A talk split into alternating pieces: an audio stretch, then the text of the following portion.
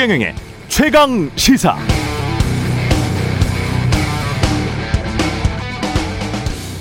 네, 이틀 전 천주교 서울 대교구장을 지낸 정진석 추기경이 향년 90세의 나이로 선종했습니다. 마지막 남긴 말씀이 이거였다고 하는군요. 감사합니다. 늘 행복하세요. 행복하게 사는 것이 하느님의 뜻입니다. 행복하게 사는 것이 하느님의 뜻. 우리는 어떻게 하면 행복하게 살 수 있을까요? 경제 규모는 세계 10위권이고요. 국가 경쟁력 지수도 10위권. 블룸버그 혁신 지수 같은 것 하면 매년 1위 아니면 2위입니다. 2차 세계대전 이후 독립한 나라들 중 이렇게 성공한 나라는 손가락으로 꼽을 정도. 우리만큼 머리 좋고 열심히 사는 사람들 세계 어디 가도 사실 찾아보기 힘든 것도 사실입니다. 그런데 여러분은 행복하십니까? 유엔 산하 자문기구인 지속가능해법 네트워크의 2020 세계 행복 보고서에 따르면 한국의 행복 지수는 61입니다. 혁신 지수 1, 2위 하는 혁신 지수나 10위권 안에 늘 드는 경쟁력 지수, 경제 규모 GDP에 비하면 한참을 뒤처지죠. 왜 그럴까요? 사람들은 언제 행복감을 느낄까요? 이 행복 지수에서 늘 상위에 오른 북유럽 나라들의 경우를 보면 복지 제도가 광범위했고 부패가 적었고 민주주의가 잘 작동했으며 시민들이 자유를 느끼고 서로가 서로를 신뢰했다고 합니다. 그러면 삶의 만족감, 행복을 느낀다고 하네요. 행복이 꼭 돈의 문제는 아닌 것 같습니다.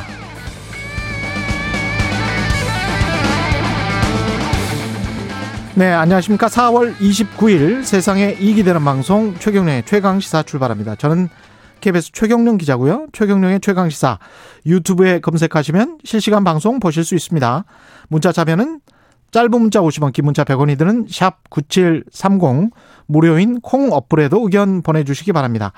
오늘 1부에서는 여성가족부 김경선 차관 연결해서 최근 다양한 형태의 가족을 인정하기 위해서 추진하고 있는 건강 가정 기본 계획에 대해서 좀 자세히 알아보고요. 2부에서는 열린민주당 김의겸 의원 만나보겠습니다.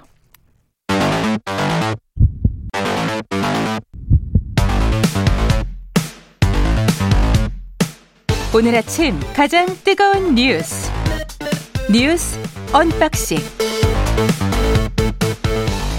자 뉴스 unboxing 시작하겠습니다. 민동기 기자 김민아 시사평론가 나와 있습니다. 안녕하십니까? 안녕하십니까? 예. 최경영의 복심 김민아입니다. 어제 들었구나. 복심 맞아요? 물어봤어요 네. 저한테? 네, 제가 복심입니다. 아 복심 네. 맞아요? 네. 그럴까? 저는 인정하지 않습니다. 예. 사람은 워낙 다면적이기 때문에. 그럼요. 예. 사람을 뭔가로 규정하는 것 자체를 저는 사실 좀 싫어해요. 네. 너는 보수, 너는 진보, 뭐, 이런 것 자체도 굉장히 사람을 이론적으로 보는 거거든요. 예. 그래서 그런 거는 싫습니다. 예. 그, 뭐 어떤 단어들 있잖아요. 특정 단어들도 무슨 강남 좌파, 강남 우파, 강남에 살면 다 좌파고 뭐 강남에 살면 다 우파고 뭐 이런 것도 굉장히 유물론적 시각이에요. 단순합니다. 사람 그렇게 단순하지 않아요. 예. 삼성이 상속세를 냈습니다. 예. 예, 12조 원대 상속세를 국세청에 신고를 했고요. 예. 일단 그 감염병 전문 병원 건립, 예. 소아암 희귀 질환 지원에 1조 원을 또 기부하기로 했습니다. 예. 그리고 이른바 이건희 컬렉션으로 불리는 미술품 2만 3천여 점을 또 국립기관에 기증을 하기로 했는데요. 예. 이건희 회장의 상속 재산이 18 그 삼성 계열사 지분 18조 정도에 예. 뭐 부동산, 미술품을 더해서 26조 원 정도로 추산이 되고 있거든요. 예. 이제 이 가운데 이제 상속세가 12조 원대로 확정이 됐고요. 예. 일시불로 내는 건 아니고 예. 어, 연부 예 연부 연납 제도를 해서 음. 2026년까지 여섯 번에 걸쳐서 상속세를 내기로 했는데요. 음. 어제부터 오늘까지 제가 언론 보도를 쭉 살펴봤거든요. 근데 세법에 따라서 세금 납부하는 거는 너무나도 당연한 일인 것 같은데 예. 굉장히 칭송하는 분위기로 가고 있고요. 예. 이해는 합니다. 왜냐하면 우리나라 재벌들이 그동안 상속세 제대로 낸 기업이 거의 없기 때문에 예. 그런 측면에서 주목받는 거는 좀 이해는 하는데 그럼에도 불구하고 너무 칭송 분위기로 가는 것은 조금 좀 과한 것 같습니다. 그러니까 이게 삼성 입장에서 논란이 가장 적을 수 있는 방식을 택한 건 맞습니다. 어쨌든 상속세를 이제 거액을 내게 하는 것이고 예. 그리고 어쨌든 그 동안의 미술품을 뭐 다른 거 뭐 토달지 않고 기증하는 것이기 때문에 음. 그건 맞는데 그럼 이제 왜 그렇게 결정하느냐의 과정을 또 과정에 대한 평가는 이제 다를 수 있는 거죠. 예를 들면 지금 보솔론이나 이런 쪽은 이건희 회장이 미술품을 모을 때부터 뭔가 국가적으로 도움이 될 만한 일을 위해서 모아가지고 지금 사후에 기증하는 거다 이렇게 얘기하고 있지만 사실 그동안의 보도나 이런 것들을 보면은 사실 미술품 이 미술품들이 뭐 한두 푼 하는 것도 아니고 이걸 뭐 상속을 받아가지고 이거 상속세를 내고 뭐 이런 것보다는 물납을 하면 어떨까요? 그래서 미술품 물납제를 도입하면 어떨까요? 뭐 이런 얘기도 좀 나왔고 예. 그게 어쨌든 여의치 않으니까는 어 이게 차라리 그냥 기부 기증해서 음. 이 전체적인 상속세 과세 대상이 되는 과세 표준을 이제 줄이는 게 낫지 않냐 뭐 이런 판단을 한 게 아닐까 맞습니다. 이런 얘기도 나오거든요. 예. 예, 우리 우리나라 언론들은 이렇게 뭐 국가적인 결단이라고 보다지만 외신은 그렇지 않습니다. 제가 최경호의 복심으로서 외신은 과세 표준 얘기부터. 예, 왜 과세 예. 문제부터 거론을 좋습니다. 합니다. 예. 물론 이제 오늘 조선일보 같은 경우에는 예. 이게 국보라든가 보물 이런 것은 뭐 상속세 과세 대상도 아닌데 예. 그런 결단을 한 것이다라고 보도를 했는데 예. 이게 이 지금 미술품이 전부 다 국보와 보물은 아니거든요. 그래서 예. 이런 거를 복합적으로 봐야 된다. 뭐 이런 말씀입니다. 저는 그 언론 헤드라인들을 보니까 되게 웃겼어요. 이건희 재산 60% 사회 환원 이렇게 헤드라인을 많이 잡았더라고요. 네. 그러니까 한 50% 이상은 그냥 상속세를 낸 건데 아, 세금 낸 겁니다. 그냥. 60% 사회 환원이라고 하면 뭔가 60%를 그냥 공으로 사회에 그냥 기부한 것 같은 그러면서 뒤에 점점점 하고 통큰 기부 이렇게 써놓은 거예요. 그러니까 다 기부한 것처럼 보이는 거지.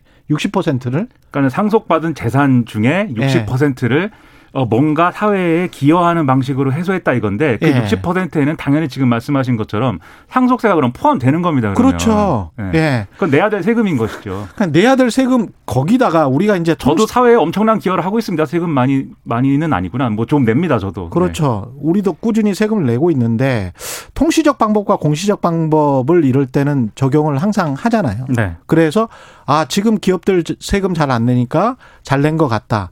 통시적으로 봤을 때는 삼성이 그러면 지금 3대째 내려오고 있는 거지 않습니까? 그렇죠. 그러면 그 선대 때 냈는가? 네. 아, 제가 조사를 해보니까 175억 원 냈습니다. 음. 이병철에서 이건희로 넘어갈 때 175억 원 냈는데 그때 어떤 식으로 빠져나갔는가? 공익재단을 통해서 다 그 주식을 줘버렸거든요. 한국 재벌의 흔한 수법이죠. 예. 그래서 이제 나중에 세법이 야, 그렇게 하면 안 돼. 그러면서 막았던 거예요. 그러고 나서 이렇게 여러 방면으로 막고 나니까 낼 수밖에 없는 거거든. 아니 그리고 좀 정확하게 말을 해야 될것 예. 같은데요. 이번에 그 사회 사회 환원이라고 하는 게 예. 원래 그 삼성 비자금 사태가 2008년에 불거지지 않았습니까? 그렇습니다. 그때 이건희 회장이 대국민 사과문을 내면서 음. 여러 가지 쇄신 방안을 냈거든요. 그 차명 재산이었거든요. 그렇습니다. 사실은 이병철 선대회장에서 이건희 회장으로 넘어왔을 때 그때 차명으로 불법으로 은근슬쩍 파킹했던 돈들입니다. 그래서 그 차명. 재산 중에서 예. 누락된 세금 등을 납부하고 남은 것을 유익한 일에 쓰겠다라고 대국민 발표를 하거든요. 그렇죠. 근데 이거를 지금까지 제대로 안 지켰다가 예. 이제서야 뒤늦게 이제 지킨 건데 음. 그런 부분에 대해서도 언론들이 좀 언급을 해줘야 되는데 방금 음. 뭐 김민하 평론가라든가 예. 진행자께서 얘기한 것처럼 음.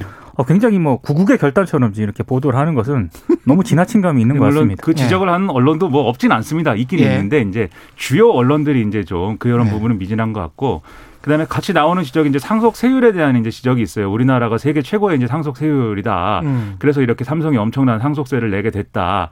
아, 그럼에도 불구하고 어뭐 음. 내는 것이 내는 것은 어쨌든 좋다 이렇게 이제 많이들 얘기하는데 예. 상속 세율만 갖고 보면은 사실은 뭐 어, 높은 수준일 수 있습니다. 제가 볼 때는 그런데 이 상속세만 갖고 얘기할 게 아니라 두 가지를 저는 같이 봐야 된다고 보는데 첫째는 삼성이 이 정도의 삼성 일가가 이 정도의 이제 재산을 형성하는 그 과정에 과정은 어떠했는가 그 부분을 부분을 첫 번째로 봐야 되고 예. 두 번째는 상속세만 갖고 얘기할 게 아니라 일반적으로 고소득자와 그리고 재벌 일가들이 차- 내는 내야 되는 다른 세금들도 있잖아요. 그렇죠. 그런 세금들은 그러면 다른 나라와 비교해서 얼마나 그러면 잘 네. 내고 있는가 그리고 실효 실효세율이 그럼 얼마나 되는가 이런 걸 지적이십니다. 종합적으로 따져서 얘기를 해야 네. 되는데 예. 사실은 상속세 하나만 이렇게 얘기하면서 음. 기업에 굉장히 불리한 어떤 나라인 것처럼 음. 이렇게 얘기하는 것도 저는 사실 왜곡에 가까운 얘기라고 생각합니다. 그리고 사실 어제 핵심적인 내용은 발표가 안 됐습니다.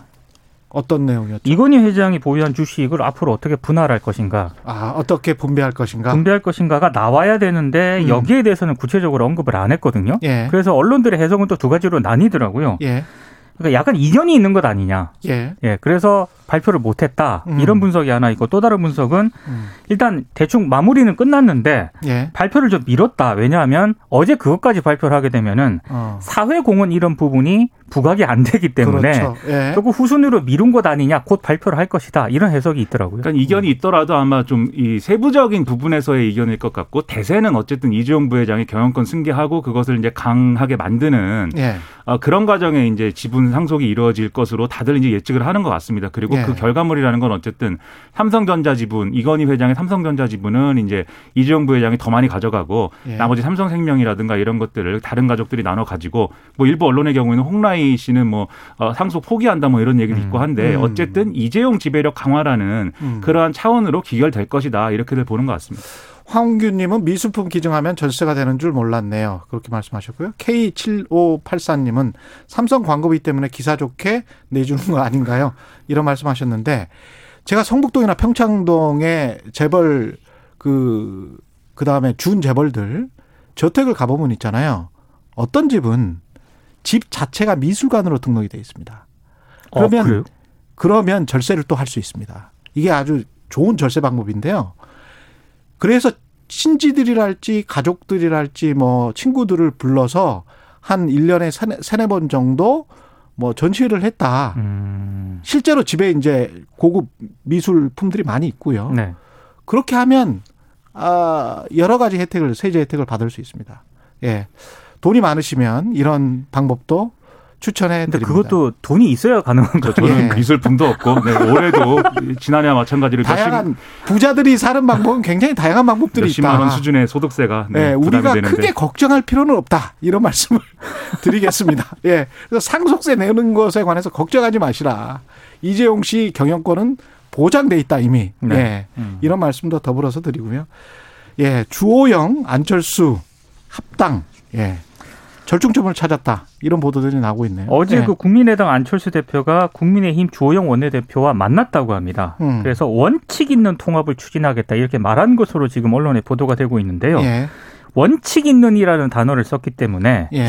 아, 언론들의 해석은 이건 흡수 통합이 아니라 당대당 합당을 좀 안철수 대표가 요구한 것 아니냐 이런 관측이 나오고 있는데 음. 오늘 뭐 일단 흡수 통합하고 당대당 합당 사이에 절충점을 찾자는데 어느 정도 의견을 같이 했다라는 게 주호영 원내대표 발언이거든요. 예. 그래서 오늘 입장을 발표한다라고 하는데 음. 어느 수준에서 뭐 발표를 할지 모르겠습니다만 언론들 해석은 큰 틀에서 합당에 합의를 하고 예. 구체적인 어떤 그런 그 실무 협상이라든가 단계적 절차는 그 6월 초로 예상되는 국민의힘 자기 당대표 선거 있지 않습니까? 예. 그 이후에 아마 합당 절차에 들어가지 않겠느냐 이런 음. 해석을 좀 내놓고 있습니다. 그러니까 서로 윈윈의 방식을 찾고 있는 건데요. 그러니까 음. 안철수 대표가 원하는 것은 어쨌든 합당을 약속을 했으니까 예. 하긴 해야 되는데 그냥 이제 호를 단신 들어가는 그러한 합당 그거는 이제 안 된다는 겁니다. 왜냐하면 그렇게 들어가서 내부에 있는 국민의힘의 기성 조직을 이길 수 없기 때문에 그렇죠. 자기가 어쨌든 대권으로 가든지 뭐 이런 다음 정치 행보를 하는 데 있어서는 그것은 이제 죽는 길이고 음. 최대한 지분이라든가 이런 것들을 확보를 한 상태로 이제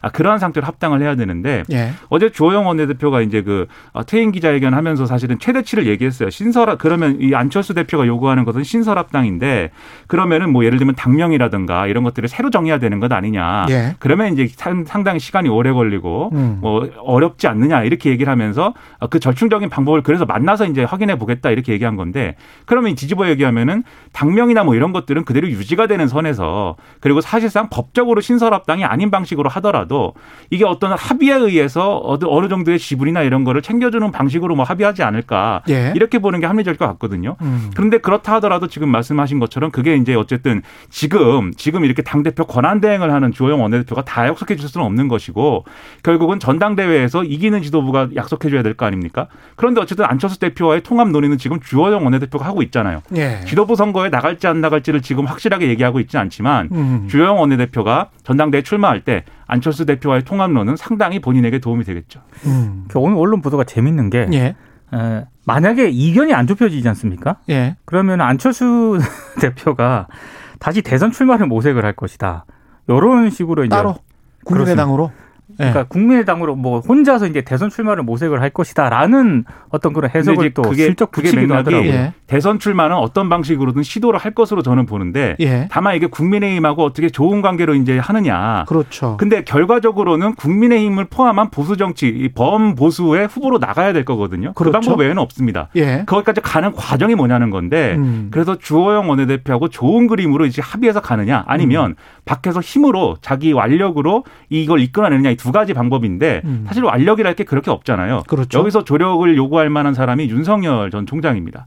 그래서 아. 윤석열 전 총장을 지렛대로 해서 뭔가 시도해 보는 거 아니냐라는 게- 이 축도 있는데 그게 혼자만의 생각으로 될 건 아니거든요. 그 윤 총장 또 물어봐야 되죠. 그렇죠. 그래서 이게 막 2단계, 3단계로 이게 예. 윤석열 전 총장의 마음은 관계없이 안철수 예. 대표가 윤석열 전 총장 얘기를 하면서 예. 국민의힘을 우회 압박하면서 뭐 예. 이런 그림으로 또 가겠다는 거 아니냐 이런 얘기 나오는 거죠. 어, 꼭 그렇게 될 것 같지는 않은데. 예. 근데 국민의힘 입장에서 봤을 때는 또 윤석열 말고 혹시 또 그 plan B가 필요할 수도 있기 때문에 네. 안철수 국민의당 대표를 데리고 오는 게 그래도 plan B 입장에서는 그래도 카드 하나를 더 쥐는 거니까 네. 그게 안전하지 않을까요? 근데 지금은 입장에서는 지금은 전당대회 때문에 자기들끼리 굉장히 정신이 없는 국면이기 맞습니다. 때문에 예. 이런 긴 계획을 지금 세울 수가 없는 상황입니다. 아, 그래서 그래요? 이게 전당대회용 이벤트가 그냥 대부분 말 확률이 지금 있고 예. 실질적인 것은 지금 민 기자님 말씀하신 대로 음. 지도부를 새로 뽑은 다음에 이제 본격적으로 진행이 될 것으로 생각이 됩니다. 알겠습니다. 뉴스 unboxing 여기까지 하겠습니다. 민동기 기자 한 예. 저는 김민아 김민아입니다. 네. 시사평론가. 최경영의 복심. 네. 예. 깜짝 놀랐습니다. 복심의 이름도 모르시고. KBS 일라디오 최경련 최강 시사 듣고 계신 지금 시각은 7시 37분입니다. 예. 오늘 하루 이슈의 중심. 당신의 아침을 책임지는 직격 인터뷰. 여러분은 지금 KBS 일라디오 최경영의 최강 시사와 함께하고 계십니다. 네, 혼인율이 줄어들고 1인 가구 비율이 급격히 늘어나는 등 사회 구조가 많이 바뀌고 있습니다.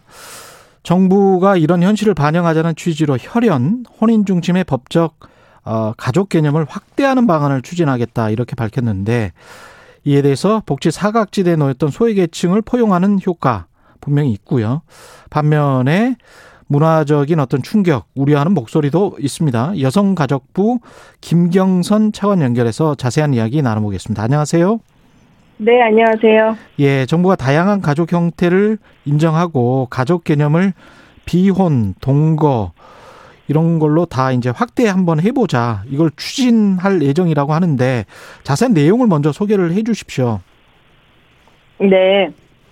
어, 현재 그 가족에 대해서 법률상으로 정의를 하고 있는 게 민법이나 저희 건강가정 기본법 이런 게 있는데요. 예, 여기에서는 주로 뭐 배우자나 직계일족 이렇게 해서 혼인, 혈연, 뭐 입양 이렇게 된 경우에만 예, 이렇게 가족으로 정의를 하고 있습니다. 예, 근데 사실상 이렇게 가족으로 정체성을 가지고 살고 있는 분들, 뭐 비혼 동거 커플이나 사실혼 관계나 이런 분들이 다 가족 개념에서 이렇게 배제되는 결과가 초래됩니다. 예, 그런데 저희가 이제 그 국민 인식 조사를 해봐도 네. 70%에 달하는 국민들이 혼인이나 혈연 관계 아니라도 생계와 주거를 같이 하고 살고 있으면 가족이다 이렇게 응답을 하셨거든요. 예, 그래서 저희가 이러한 현실을 반영해서 혼인과 혈연을 넘어서서 가족의 개념을 확장하기 위해서 음, 저희 이제 건강가정 기본법이 지금 국회에 발의된 것이 있고요. 예. 음, 민법도 있습니다. 그래서 예. 그런 것들을 추진하고자 합니다.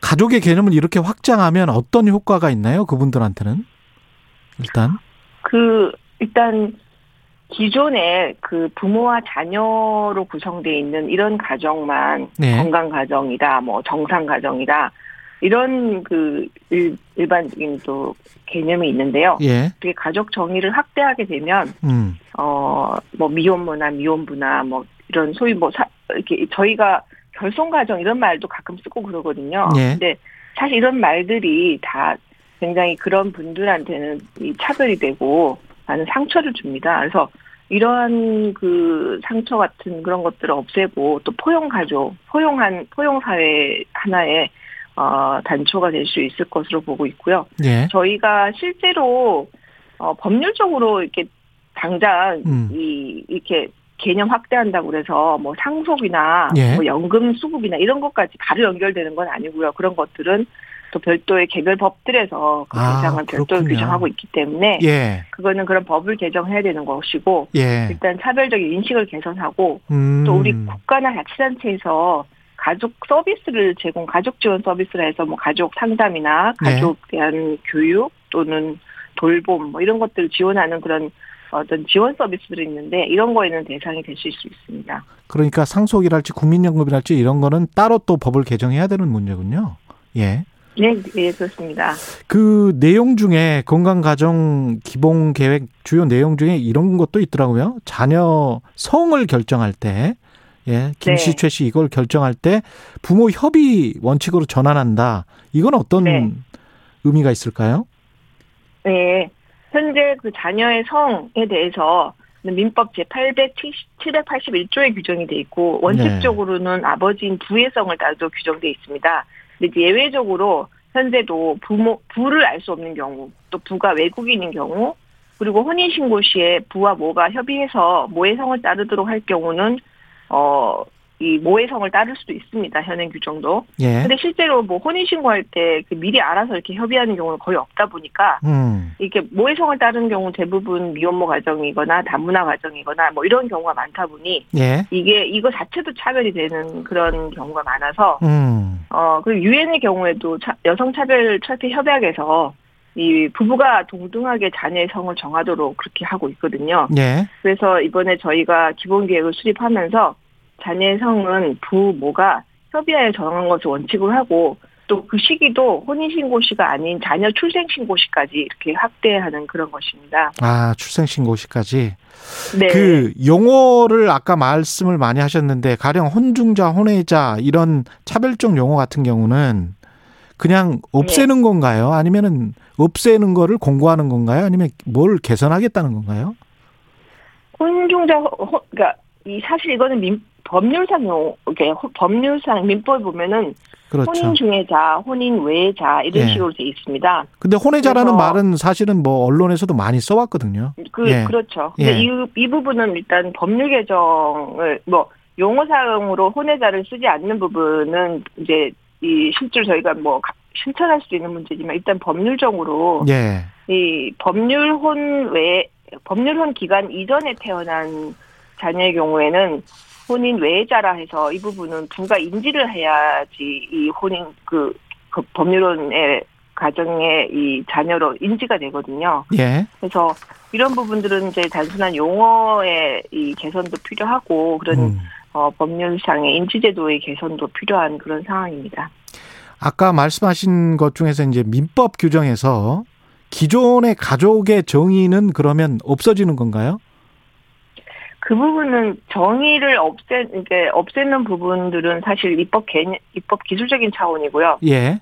이게 민법상 이걸 삭제하더라도 아까 말씀드린 것처럼 상속이니 친족이니 또뭐 다른 뭐 연금 관련 개별 그렇죠. 법률에서 정하고 있기 때문에 당장 큰 문제는 없고요. 예. 또 이게 음 저희 이제 가족에 대한 정의를 하고 있는 게 민법도 있고 어 저희 부가 소관하고 있는 여성 여성부가 소관하고 있는 건강가정 기본법도 있는데 이걸 삭제하는 방법도 있을 수 있고요. 또는 뭐 좀 보완하는 방법도 있을 수 있습니다. 좀더 음. 넓게. 지금 현재는 혼인, 혈, 혈연, 현인, 입양 이렇게만 돼 있거든요. 예. 이게 지금 어느 정도로 다양한 형태의 가족 관계가 나타나고 있는지 잘 저도 잘 체험을 못해서 인식을 못하고 있는데 어떻게 파악을 하고 있습니까? 여성부에서는? 실제 저희가 이 통계청에서도 조사한 결과에 따르면 예. 2019년에 부부 저희가 정 뭐 보통 4인 가구 이런 거를 가장 기본적인 걸 생각을 했었는데 예. 부부와 미혼 자녀로 구성된 가구의 비중이 29.8% 과거에 이게 한 10년 전에만 해도 37%였는데 예. 29.8% 내려왔고요. 음. 1인 가구가 오히려 전체 가구의 30.2%를 차지하고 있고 예. 2인 가구까지 합치면은 58%가 넘어섭니다. 예. 그래서 사실은 어 과거에 말했던 그 정상 가족이라고 했던 부모나 미혼 자녀의 가족이 오히려 예외적으로 상황이 됐고요. 예. 연간 결혼 건수만 해도 2010년에 32만 6천 건이었는데 2019년에는 23만 9천 건으로 아주 급감을 했습니다. 그래서 그만큼 비혼 동거 가족이 많이 있다는 얘기인데요. 음. 젊은 세대에서는 뭐 결혼 비용 같은 부담 뭐 여러 가지 여러 가지로 결혼하지 않는 경우도 있고 예. 또 최근의 현상 중에는 고령화가 급속히 진행되면서 황혼 동거 커플도 굉장히 많습니다. 아, 그러니까 이분들은. 예. 네, 뭐 상속 문제나 이런 것들로 인해서 결혼보다는 동거하는 음. 형태를 어, 선호하는 그런 경향이 많이 나타나고 있습니다. 서로 간에 의지가 되시고 뭐 그러니까. 그럼- 그렇죠. 네. 예. 비혼 동거 가족도 가족으로 이제 인정받을 수 있다면 비혼 출산에 대해서는 어떻게 정책 검토를 합니까? 예, 그 이번에 저희가 건강가족 기본계획 발표했을 때 이 비혼 출산에 대한 관심도 굉장히 높으시더라고요. 예. 이 저희가 이제 조사를 해보니까 이 결혼하지 않고 아이를 낳는 것에 대해서 20대는 55.2%, 그다음에 30대는 56.3%가 수용할 수 있다고 답변을 하셨거든요. 아, 그래요? 비혼 출산에 대한 사, 우리 사회의 수용도가 굉장히 높아졌고요. 예. 어, 그래서 저희가 최근 이 우리 저희 기본계획 발표하고 나서 국민적인 음. 여론이나 관심을 보면은 이 사유리 씨로 이렇게 불거진 비혼 출산에 대한 그 관심들이 너무 높, 높아서 그렇죠. 이제는 이 비혼 출산 문제에 대해서 사회적 논의를 시작할 때가 됐다 그런 음. 판단이 들었습니다. 예. 어, 근데 이게 이 비혼 출산 문제는 사실 이게 이제 법률상으로도 굉장히 좀 복잡하게 검토할 부분이 있고요. 예. 또 생명 윤리적인 문제라든가 이런 것 많은 쟁점들이 내포해 있기 때문에 예. 이게 사회적 공감대 형성을 위한 이제 다, 다양한 논의가 필요한 상황이고요. 그래서 일단 음. 네, 정부 차원에서는 이런 이제 비혼자 단독의 그 보조 생식수 시술이라고 이렇게 이제 표현하는데 예. 그거에 대해서 국민 설문조사를 6월까지 실시를 할 예정이고 예. 이러한 실시조사 실- 설문조사 결과를 바탕으로 해서 음. 다양한 논의를 전개해 나갈 계획입니다. 프랑스나 미국이나 뭐 이런 나라들은 그런 문화나 그런 게 굉장히 좀 일반화돼 있는 것 같긴 한데 그럼에도 불구하고 한국 같은 경우에 이제 전통적인 혼인 가족제도 그리고 이제 저도 이제 딸 딸만 둘을 가진 아빠의 입장에서 보면 예. 이런 문제에 관해서 좀 보수적인 생각이 들 수밖에 없어요. 네.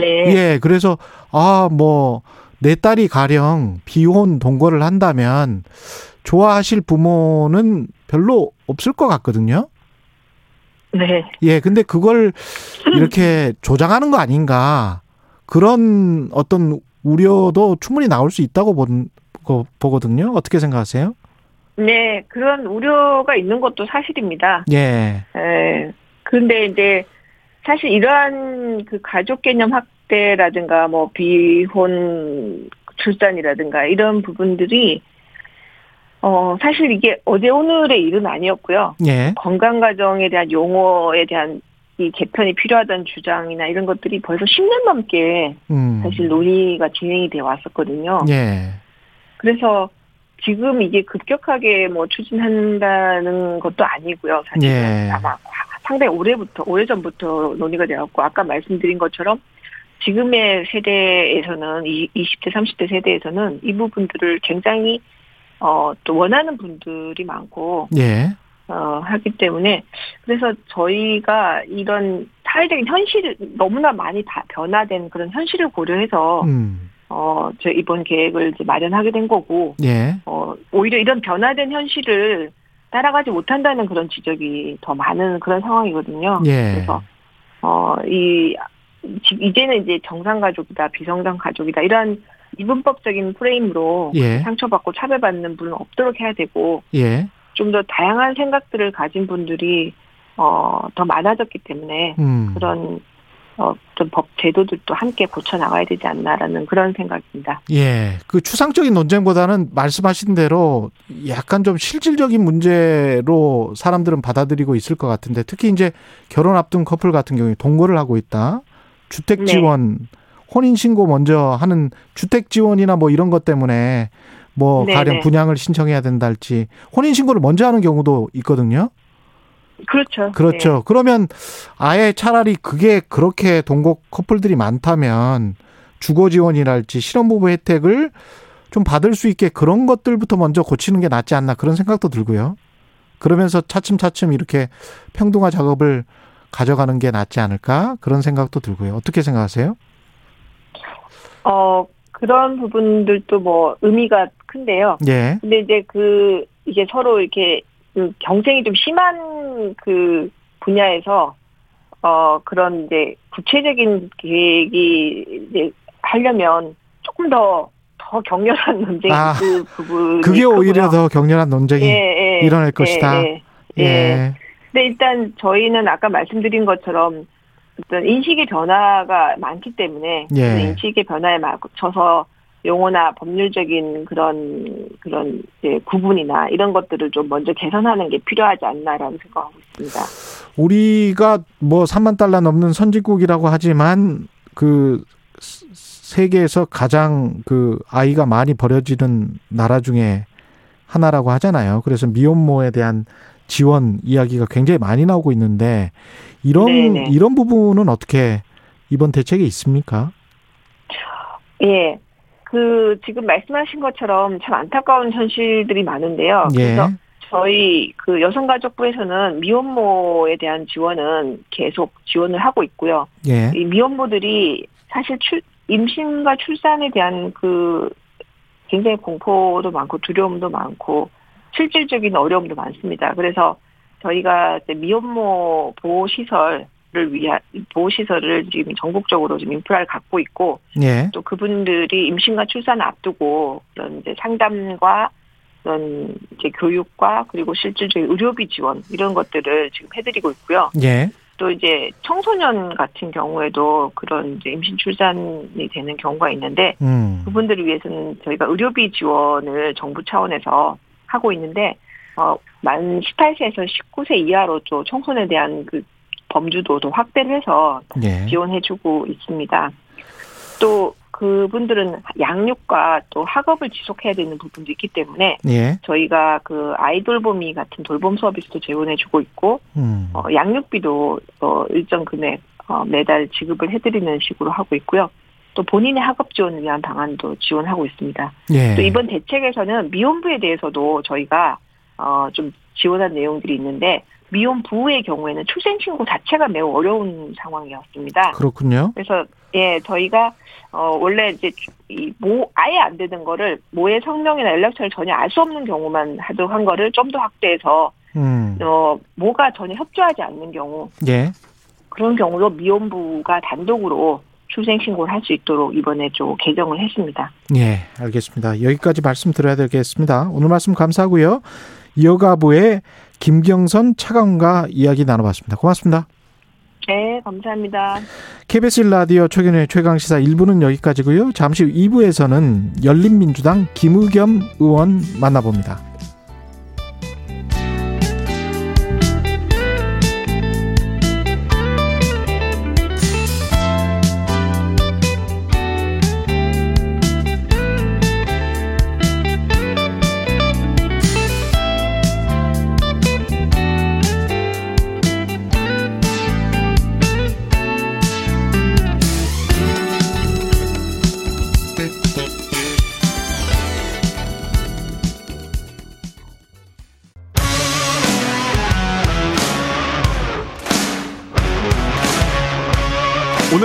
이슈의 중심 최경영의 최강 시사.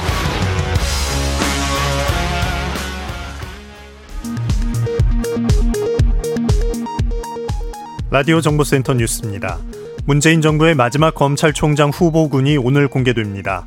검찰총장 후보 추천위원회는 오전 10시부터 법무부 정부 과천청사에서 박상기 전 법무부 장관 주재로 회의를 열어 총장 후보 압축에 들어갑니다.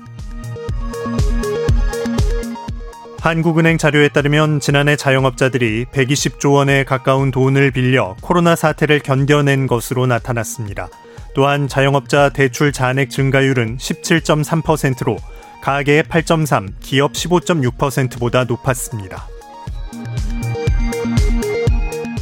깜깜이 공시로 인해 주택 소유자들의 불만이 커지는 가운데 아파트 공시 가격이 어떻게 산정됐는지 볼 수 있는 전국 공동주택 공시 가격 산정 기초 자료가 오늘 부동산 공시 가격 알림이 사이트를 통해 공개됐습니다. 2023학년도 대학 입학 전형 시행 계획에 따르면 서울 소재 16개 대학의 수능 정시 비율이 40% 이상인 것으로 나타났습니다. 전체적으로 수도권은 정시 모집 인원이 늘고 비수도권은 수시 모집 인원이 늘었습니다. 미국 중앙은행인 연방준비제도가 현지 시간 28일 제로금리와 매달 1200억 달러 채권 매입을 유지하기로 했습니다. 연준은 장기 물가 상승률 기대치 2%를 목표로 완화적 통화 정책을 유지하겠다고 덧붙였습니다. 지금까지 라디오 정보센터 뉴스 아나운서 김재홍이었습니다. 여러분은 지금 KBS 1라디오 최경영의 최강 시사와 함께하고 계십니다. 네, 국회로 돌아온 전 청와대 대변인 열린민주당 김의겸 의원이 기존 인터넷 포털 뉴스의 문제들 지적하면서 정부 기금으로 별도의 공영 포털을 만들자 이렇게 제안했고요. 언론계에서 다양한 반응이 나오고 있습니다. 인터넷 뉴스 포털의 클릭 장사, 낚시성 제목으로 언론의 상업성을 부추기는가 하면 편파적인 기사 노출 배치 문제로 비판 받아왔죠. 포털들이. 오래됐습니다. 근데 뭐 대안이 될까? 그 이야기 한번 나눠보겠습니다. 공영 포털. 열린민주당 김우겸 의원 나와 있습니다. 안녕하세요. 예. 네, 안녕하세요. 반갑습니다. 예. 일단 비례대표직을 승계 받으셨고요. 축하드립니다. 네. 고맙습니다. 예. 각오는 남다르실 것 같은데 그 지난주에 이제 국회 본회의에서 국회의원 선서하시고 그런데 청와대 대변인 시절 제기됐던 이제 부동산 투기 의혹에 대해서 재, 차 사과를 하셨습니다. 야당 네. 의원 중에서는 뭐 여전히 유감 표시 하시는 분들도 있을 것 같, 있었던 것 같은데 관련해서 하실 말씀 있으십니까?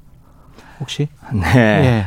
아, 사실 지난 2년 음. 아, 숨만 붙어 있었다 뿐이지 예. 아, 정치적으로는 죽은 목숨이나 마찬가지였습니다. 예. 그런데 우여곡절 끝에 다시 일할 기회가 주어졌고 어, 이 국민들께서 다시 저에게 일할 기회를 주신 만큼 또 제 인생의 덤으로 얻었다 이렇게 생각을 하고 네. 금쪽같이 귀하게 여기겠습니다. 그때 그 청와대 대변인실의 시절에 샀던 이제 부동산은 집을 팔고 세금 내고 남은 돈은 장학재단에 기부. 네, 그렇습니다. 이미 하신 거예요? 네, 이미 2년 전에 아, 니 2년 전은 아니죠. 예. 1년여 전에 다 기부를 했습니다. 예. 김진애 전 의원이 국토교통위 소속이었는데 이걸 이제 의원을 승계를 받으면서 문체위로 나는 바꾸고 싶다. 이렇게 지금 의지를 표현을 하신 겁니까? 네. 그래서 이제 문체위로 배정이 되신 제가 겁니까? 국회에 들어오게 된 네. 어, 인물할까요? 사명이 예. 언론 개혁이라고 생각을 하고 예. 어, 언론 개혁을 담당하는 어, 문체위로 배정을 해달라고 요청을 했고 예. 박병석 국회의장께서 감사하게도 예. 받아들여 주셨습니다. 그럼 문체위로 들어오셔서 지금 처음 아젠다로 꺼내신 게 인터넷 포털 뉴스의 문제다. 이게 일종의 정치 포르노, 정치적 포르노다 이렇게 이제 비유를 하셨는데 네. 일단 원인 진단은 어떻게 하고 계세요?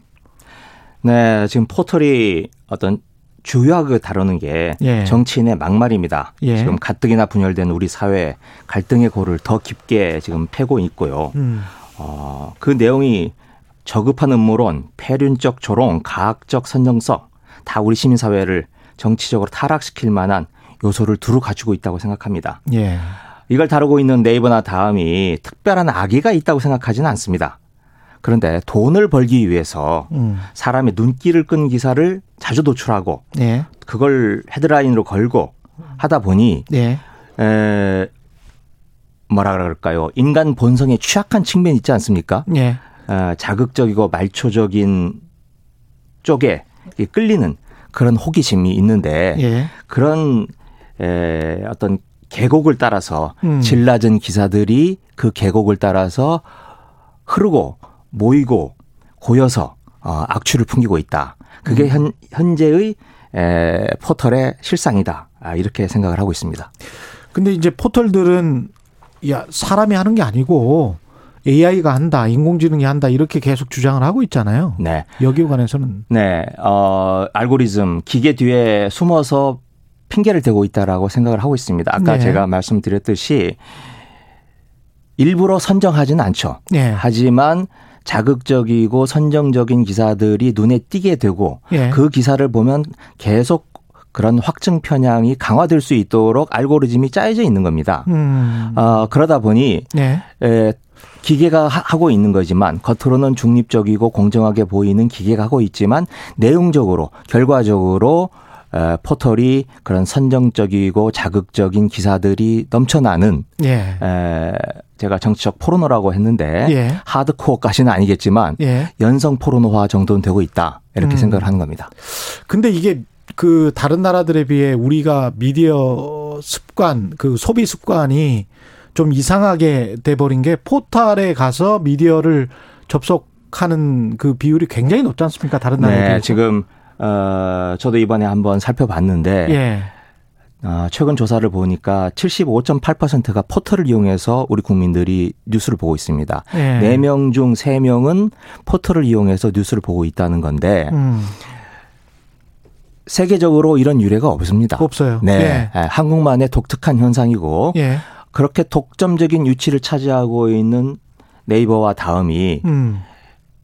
건전한 공론의 장, 시민들의 시민 의식을 함양하는 공론의 장이 아니라 예. 아, 상업적 이익을 추구하다 보니 만들어지는 에, 어찌 보면 질 낮은 기사들의 집합체 예. 집합서가 돼버리고 말았다. 그리고 한국적인 고유한 특성이다. 이렇게 음. 생각이 듭니다.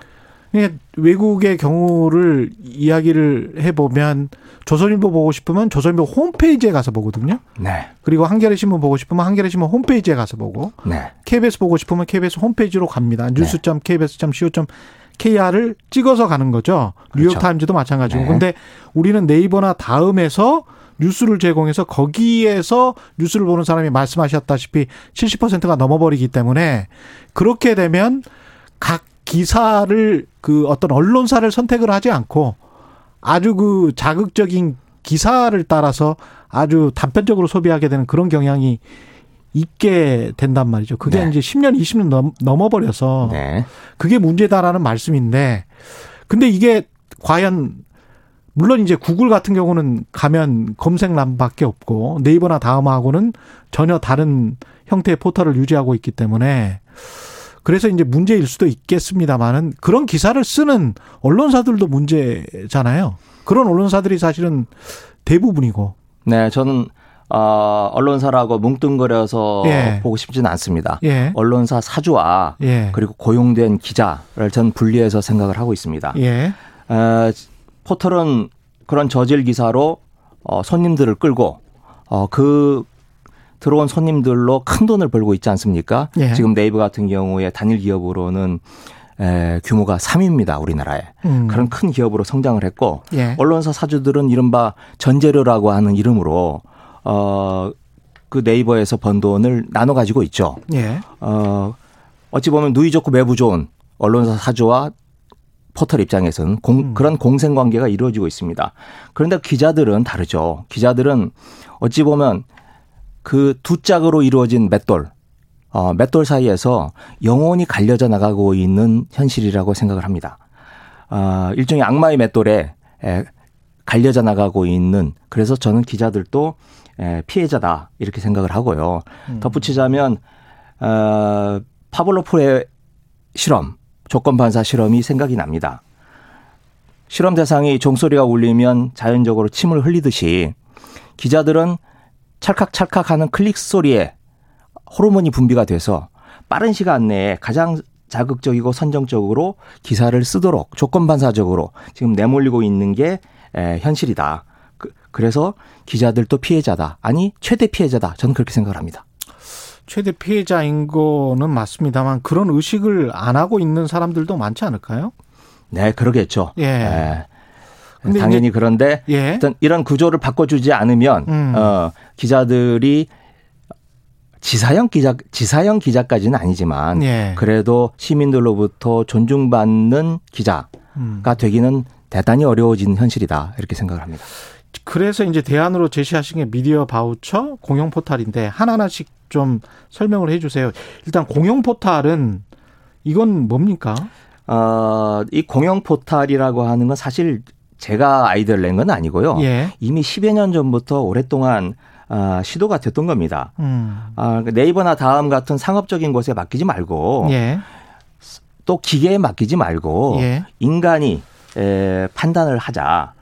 그래서 일종의 편집위원회를 만들 수 있습니다. 예. 그 편집위원회는 정부가 들어가는 게 아니고요. 예. 언론사, 학계, 시민단체 등이 주축이 돼서 편집위원회를 만들고 그 편집위원회가 주축이 돼서 뉴스를 검토하고 판단하고 어디에 배치할지 예, 결정을 짓자는 거고 어, 제가 이, 이 개념은 오래된 개념입니다. 예. 그런데 제가 이번에 새롭게 제시를 했다고 한다면 음. 여기에 바우처를 도입을 하자. 예전에 여러 번 시도가 됐지만 다 실패했다. 그 이유는 유인 동기가 없었기 때문이다. 유인 동기가 없었기 네. 때문에. 예. 그런데 이번에 에, 바우처를 줘서 음. 그 포털에 들어가는 가입자에게는 예를 들면 10만 원씩 주자.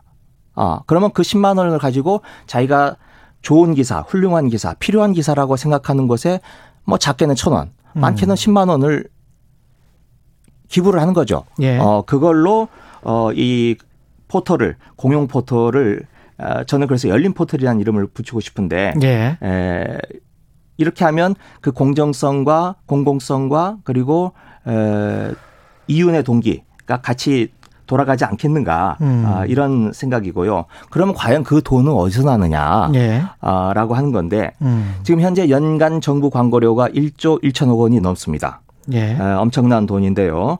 그런데 이번 ABC 조사에서 밝혀졌듯이 신문 포장지 뜯지도 않고 그대로 계란판 만드는 대로 가지 않습니까? 그렇죠. 예. 동남아로 수출돼서 포장지로 쓰이고 있지 않습니까? 예. 왜 그런 곳에 광고를 집행하는 겁니까? 왜 국민의 혈세를 그런 곳에 광고료로 집행을 하는 겁니까? 음. 그런 문제 의식 속에서 그 돈을 정부가 언론사에게 직접 주지 말고 광고료라고 하는 형식으로 예. 시민들에게 나눠주자. 그래서 시민들이 각자 자신의 판단에 따라서 그 돈을 자기가 좋아하고 훌륭하다라고 판단하는 언론과 기사에 어, 지급하도록 하자.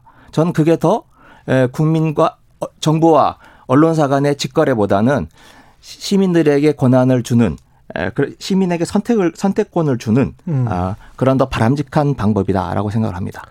근데 그 아이디어는 좋은 것 같은데 이런 비판은 가능할 것 같습니다. 그러니까 이제 편집위원회는 과연 공정할 것인가 그게 첫 번째고 두 번째는 소비자가 선택할 것인가.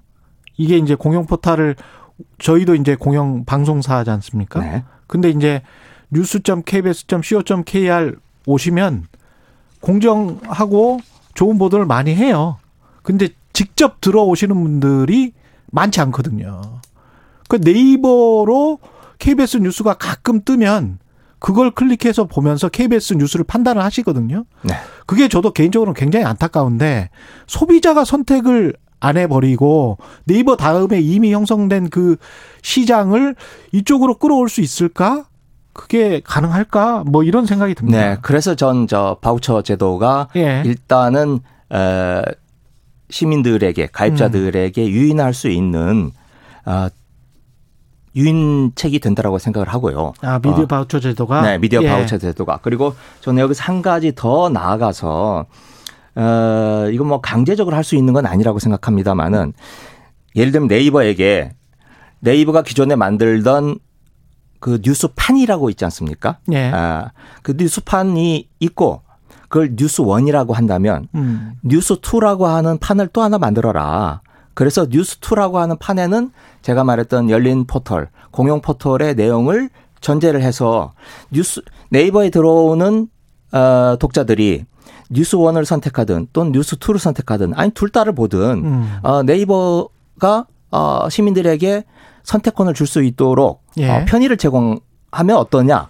라고 일종의 신사 협정을 맺을 수 있지 않을까. 음. 그리고 네이버도 지금 공정성 문제로 여나 야로부터 항상 공격을 바, 받고 있지 않습니까? 예. 그래서 네이버에게도 어 자신들의 어떤 공정성과 중립성을 표방할 수 있는 어 그런 방패막이 근거가 되지 않을까. 아, 못 받을 이유가 없다. 이렇게 생각을 합니다. 그렇군요. 예. 이 문제는 한도 끝도 없이 이제 네. 토론을 해야 되는 문제라서 다른 네. 현안들이 좀 있어서 TBS 뉴스 공장에 대한 그 야권의 목소리 네. 이 한쪽에서는 이게 언론 자유 침해 아니냐 이렇게 지금 이야기를 하고 있는데 어떻게 보십니까 이? 네, 저 예. 어, 개인적으로는 저도 어, 김어준 방송의 피해자 중에 한 사람입니다. 예. 네. 왜 그러냐면 1년여 전에 예. 어, 자, 더불어 시민당과 음. 어, 우리 열린민주당이 경쟁을 할 때 열린민주당을 에, 공격해서 어, 제 앞에서 어, 당선자가 잘렸습니다. 아, 그래서 그렇군요. 네, 그래서 어, 저도 피해자 중에 한 사람이고 예. 또 김어준 씨가 어, 이야기하고 있는 몇 가지 예. 이야기들은 저는 음모론이라고 생각을 하고 예. 공감하지 않습니다. 예. 하지만 지금 야당과 조중동이 퍼붓고 있는 공격은 음. 과도하다. 예. 아, 강제로 입에 재갈을 물리려고 하는 정치적 의도가 분명하다. 이렇게 생각을 합니다. 예. 우리가 책임을 물으려면 아, 그만큼 권한이 있는 사람에게 책임을 물을 수 있는 겁니다. 예. 지금 3, 400명씩 기자를 거느리고 있는 대형 언론사에 예. 비해서 김어준 씨 아마 기자 기자가 아니죠. 예. 작가 몇 분하고 같이 일하고 있는 예. 것으로 알고 있습니다. 이 대형 기계식 공장하고 음. 어, 간의 수공업하는 김어준을 1대1로 같이 대응을 하면서 음. 어, 언론으로서의 저널리즘으로서의 책임을 똑같은 기준으로 묻는 것 그게 에, 저는 공정하지 않다라고 생각을 하고요. 예. 에, 또 편파 방송이라고 하는데 음. 아, 저도 뭐 충분히 수긍할 만한 대목이 있다고 생각합니다. 예. 하지만 그런 기준으로 본다면 김어준만 공격받을 거냐. 음. 어, 지금 종편에 널려 있는 종편에서 나오고 있는 방송 예. 어, 한번 한번 같이 균형 있게 같이 검토해 보자. 아, 이렇게 생각을 합니다. 그리고 음. 하나 덧붙이고 싶다면 예. 김어준 씨 방송이 지금 3년째 청취율 1위입니다. 예. 예. 김어준식 방송 여러 문제점이 있죠. 음. 저널리즘의 원칙에서 벗어나 있는 부분들이 많이 있습니다. 예. 아 그럼에도 왜 그런 현상이 벌어지고 있는지 지금 수천 수만 명의 기자를 에가 일하고 있는 대형 언론사 예. 아 오히려 반성할 대목이 있다 이렇게 생각합니다. 언론사의 반성도 반성이 있겠죠. 예, 그것도 동의를 하긴 합니다. 근데 아까 말씀하셨던 것처럼 인간의 어떤 본성이 있지 않습니까? 클릭과 관련한 예.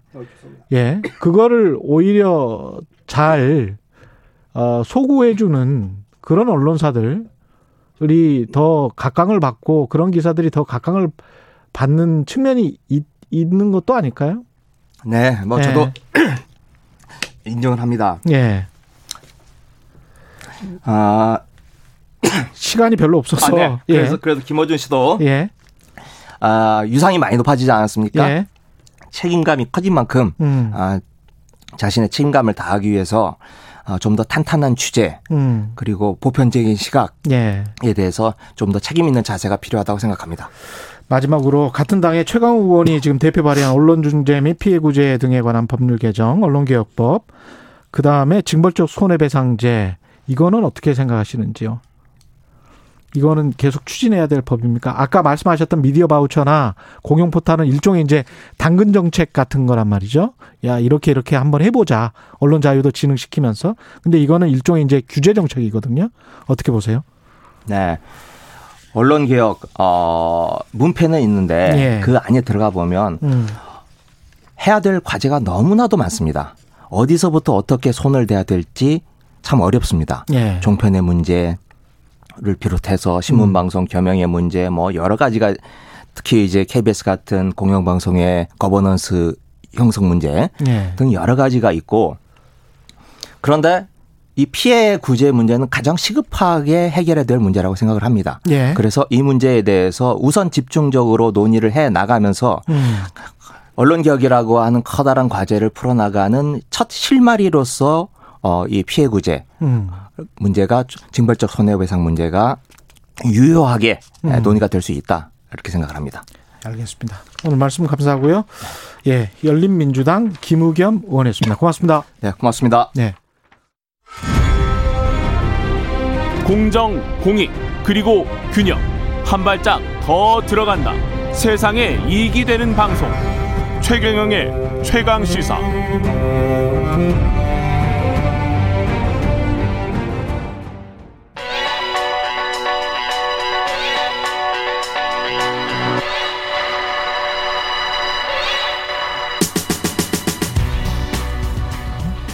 네. 새로운 시각으로 뉴스를 분석해보는 눈 시간이죠. 오늘은 KBS 서영민 기자와 함께 합니다. 예. 오늘 눈 잘하시면 계속 좀 나와주세요. 네. 아. 서영민의 눈 뭐 이렇게 해가지고. 예. 아, 감사합니다. 예. 가상화폐 투자 열풍이 거센데. 네. 윤성수 금융위원장이 가상화폐에 세금 부과할 계획이라고 이야기하면서 또 2030 세대 투자했던 사람들이겠죠. 네. 굉장히 이제 반발이 심해지고 있고 관련해서 KBS 서영민 기자의 눈은 어떤 관점으로 어떤 시각으로 이걸 바라보고 있는지 좀 이야기 나눠보겠습니다. 네. 어떠, 어떻게 지금 그 관련돼서 아주 재밌는 기사를 썼더라고요.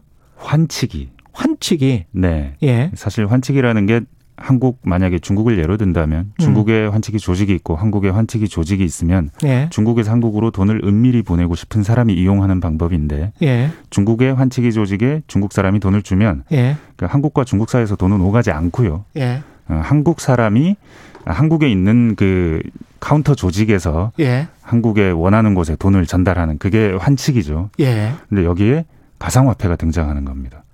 야, 이거 참 머리 좋단 말이야. 머리 좋아요. 네. 제가 몇 년 전에 비슷한 취재를 했는데 빠찡코 있잖아요. 네. 빠찡코의 그 뭐라 그러죠? 코인 같은 거 있잖아요. 이렇게 동그만한 네. 동그란 네. 거. 네. 네. 그런 도박판에 이 동그란 게 한국과 일본이 똑같은 걸 쓴다고 해요. 아, 같은 제조사인가요? 이게 이런 네. 식의 환치기하고 똑같은 거죠, 사실은. 그거를 네. 가지고 이 가상화폐도 이 그런 거죠, 지금 말씀하시는 게. 네, 맞습니다. 네. 근데 가상화폐는 물리적 실체가 없거든요. 물리적 실체가 없죠. 네. 네. 이게 오히려 좀 더 안전할 수 있는 게 네. 그래서 아까 말씀드렸지만 기존의 환치기는 이쪽 조직과 저쪽 조직 간에 국가 간에 직접적으로 돈이 오가지 않습니다. 음. 서로 믿고 이쪽에서 받고 저쪽에서 주는 거거든요. 물론 한 조직일 수도 있지만 근데 가상화폐는 믿을 필요 필요도 없습니다. 그냥 가상화폐를 전자지갑상에서 클릭 한 번 하면 중국에 있는 사람의 전자지갑에서 한국에 있는 사람의 전자지갑으로 그냥 갑니다. 국가가 개입할 수도 없죠. 거기. 그렇죠, 그렇죠. 네. 예. 그 원래 그게 네. 가상화폐가 인터넷에서 세계 어디를 다니면서도 네. 물건을 구, 매할 수도 있어. 이런 그러면서도 세금은 전혀 안 내. 맞습니다. 이게 원래 개념이었잖아요. 맞습니다. 그래서 예. 뭐 불법 자금의 세탁이 이용된다는 얘기가 많았는데 예. 이게 일종의 불법 자금 세탁일 수도 있는 거죠. 중국 그렇죠. 사람들이 어. 해외로 돈을 많이 반출하고 싶어 합니다. 그렇죠. 그 뭐 어두운 돈도 많고요. 근데 그걸 규제도 심하잖아요, 중국은. 맞습니다. 5만 예. 달러 이상은 1년에 5만 달러 이상은 해외로 못 내보냅니다. 음. 이렇게 하면 수억 원도 뭐 쉽게 내보낼 수 있는 거고 실제로 그런 게 이번에 적발이 된 겁니다. 그 사례를 자세하게 한번 이야기해 네. 주세요. 3년 전인데요. 예. 1월 2018년 1, 2월 사이에 음. 한 중국인이 한국에 돈을 보내고 싶어 합니다. 예. 이거 중국 조직에 말해서 예. 중국 조직에 돈을 전달하고 위안화를 전달했고 음. 그 돈이 가상화폐가 중국에서 됩니다. 음. 그 가상화폐가 한국에 있는 조직원의 그 전자지갑으로 살짝 넘어갑니다. 예. 그 돈을 한국에서 인출하는 거죠. 원화로. 야. 이게 11번, 두 달 사이에 11번. 11번. 그렇게 해서 4억 5천만 원이 넘어갑니다. 야. 네. 이 그렇게 넘어간 사업 네. 이렇게 넘어갈 때 세금 한 푼도 없고 은행 수수료도 없고 아무것도 없는 거 아니에요? 국가는 넘어갔는지도 모를 겁니다. 수수료가 없는 정도가 아니고 예. 김프, 김치 프리미엄. 예. 중국 비트코인이 한국 비트코인보다 쌉니다. 아. 그게 뭐 10% 20%고 이번에 폭락했을 때 그 비트 그 김프가 좀 상당히 줄었는데 예. 그래도 한 3에서 5% 정도는 계속 있었어요. 음. 근데 폭락하지 않았다면 10에서 20% 정도의 김프가 있었으니 예. 그 김프도 느리셨겠죠. 그 김치 프리미엄을 통한 네. 재테크도 네. 했네. 그렇죠. 예. 그래서 이 돈을 어떻게 했느냐? 예. 다시 한번 재테크가 됩니다. 한국의 서울의 아파트를 삽니다. 영등포에 있는 11억 원짜리 아파트를 당시 11억 원짜리 아파트를 계약하는데 예. 4억 5천만 원이 들었고 음. 그리고 이 중국인이 어떻게 했는지 명확하게 뭐 설명은 못 들었는데 음. 한국은행에서 대출까지 받습니다. 대출도 받아요? 네 중국인이? 네네. 그래서 자기 원래 뭐 합법적으로 가지고 온 돈이 있었을 수도 있고 예. 거기에 더해서 4억 5천만 원을 김프 누린 가상화폐로 가져왔고 한국은행에 대출을 받아서 삽니다 집을 영등포의 집을 11억 원 3년 전에. 네. 이야, 이 정말 네. 정말 훌륭하다. 어떻게 보면 예, 이 훌륭한 환치기 수법이네요. 네. 이게 뭐 이런 게 이 사례 하나입니까? 아닙니다. 그 서울 본부세관이 예. 기획 수사를 하나 했습니다. 그래서 음. 61명의 외국인을 그 적발했는데 이 중에 34명 반 이상이 중국인이었습니다. 예.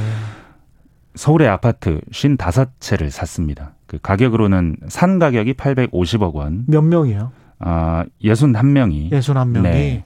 그래서 한 채 대략 한 15억 안팎이니까 예.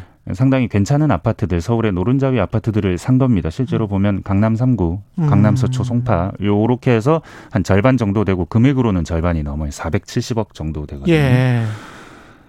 이거 잘 된 수사 같아서 사실은 제 출입처가 아니었는데 예. 이건 어떻게 하셨냐 물어봤어요 전화로 예. 그랬더니 아 이게 그 최근에 외국인들이 법무사관은 자랑하고 싶잖아 이거 그렇죠 예. 왜 이렇게 자랑을 못 해놨냐 예. 더 자랑할 수 있는데 예. 뭐 어떻게 기획 수사를 시작했는지 예. 물어봤더니 여기서 서울의 아파트를 외국인이 샀다는 뉴스가 많아요. 예. 근데 사실 그이 외국인이 샀으려면 돈은 두 출처가 있죠. 하나는 국내에서 벌었거나 그렇죠. 아니면 외국에서 가져왔거나. 아. 원래 있던 돈은 없는 거죠. 아. 예. 근데 이, 이 세관에서 보면 매해 들어오는 외국에서 들어오는 자금들 체크해 보면 아파트만큼 급격하게 늘지는 않는 겁니다. 아파트를 아. 외국인이 사는 만큼. 예. 그럼 이 돈이 어디서 왔을까? 불법으로 왔을 텐데 하는 생각을 해서 여기서 수사가 시작된 겁니다. 획기적이네. 네, 그래서 예. 국토부로 도움을 받아서 예. 외국인이 서울에 산 아파트 500채를 음. 표적으로 뭔가 좀 수상한 곳을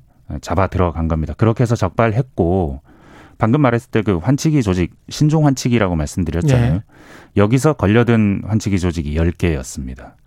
이 사람들만 아니겠네요. 그러니까 예. 이 여기에 단 10개 환치기 조직이 음. 한 60명 정도의 사람을 잡다 보니 10개 환치기 조직이 걸렸는데 음. 이 환치기 조직이 이 사람 말고 다른 곳들도 거래를 해 줬겠죠. 예. 그게 은행 계좌에 묻어 있을 수 있겠죠. 누구의 계좌인지 그렇죠. 모르지만 예. 그걸 이렇게 고구마 줄기 당기듯이 이렇게 계속 쭉쭉 당겨 봤더니 예. 10개 조직이 음. 1조 5천억 원어치 한 10초, 20초밖에 안 네. 남았는데 네. 막을 방법은 없습니까 앞으로? 앞으로 아 지금은 없습니다. 이게 없습니까? 네 제도화도 네. 안돼 있기 때문에 앞으로 음. 좀더 찾아봐야 되는데 사실 아파트 샀다 음. 상당히 네 제가 예. 봤을 때는 이 관세청이 어떤 하나의 한수하기도 힘들 것 같고 단서를 예. 잘 봐줬고 앞으로 더 지켜봐야 될 문제. 오늘 말씀 감사하고요.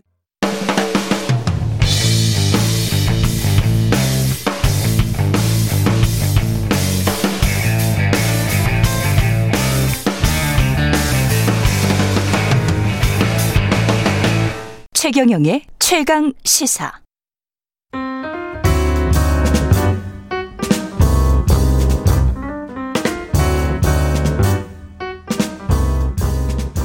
네, 더 나은 미래를 위해 오늘의 정책을 고민합니다. 김기식의 정책 이야기 식센스 김기식 더 미래연구소 소장 나와 계십니다. 안녕하세요. 예, 안녕하세요. 예. 어, 가상화폐 이야기 또 해야 되는데 네, 네. 방금 전에 했었는데 네. 요 이야기 하기 전에 아무래도 뭐 삼성 전문가시니까 네. 예 이건희 삼성전자 아, 회장의 유산 뭐 기부 뭐 어떻게 생각하세요? 상속. 예, 뭐 그 1조 원 음. 기부하고 음. 그다음에 갖고 있던 고미술품을 포함해서 음. 그이 미술품 전체를 네. 지금 이제 그 국립박물관에 이제 기증하겠다고 하는데 결론적으로 저는 잘한 일이라고 생각합니다. 뭐 네. 일부에서 어, 뭐, 사면용 아니냐, 음. 또뭐, 1조 기부도 뭐, 10몇 년 동안 끌다가 사실 60% 세금 내면 실제로 한 4천억 아니냐 이런 얘기를 합니다만 음. 저는 이런 일, 일에는 예. 그렇게 토달지 말고 그냥 잘했다 이렇게 해주는 게 좋을 것 같습니다. 예. 왜냐하면 더 나가서 저는 국립 그 중앙박물관이나 이런 데서 음. 이번에 기증받은 국보급 이런 문화재나 이런 거 부분에 대해서는 아예 그 이건희 관이라고 그 음. 그이 박물관 안에 공간을 하나 만들어서 전 기려주는 게 좋다고 생각하고요. 그것도 괜찮은 방법이죠. 왜냐하면 예. 이런 예. 뭐 잘못한 일은 당연히 지적하고 음. 뭐 처벌받아야 되는 건 처벌받아야 되지만 또 그거와는 별개로 잘한 일은 잘한 일대로 평가를 해줘야 그렇습니다. 앞으로도 예. 이런 일들을 좀 잘하게 되지 않겠습니까? 저는 그런 점에서 예. 이번 어, 음. 기부나 음. 문화재 기증은 음. 뭐 토달 것 없이 잘한 일이다. 저는 예. 그렇게 봅니다. 나나나님, 김기식 소장님, 지난주 이야기 너무 멋졌습니다. 이번 주는 또 무슨 이야기 하실지 기대됩니다. 이런 말씀 하셨는데요. 오늘은 가상화폐인데, 네. 가상화폐 이게 투자 광풍이었나 봐요. 네네네. 네, 네. 어떻게 보십니까? 결론적으로 말씀드리면 음. 지금 가상화폐 시장은 머니게임하는 투기판이다.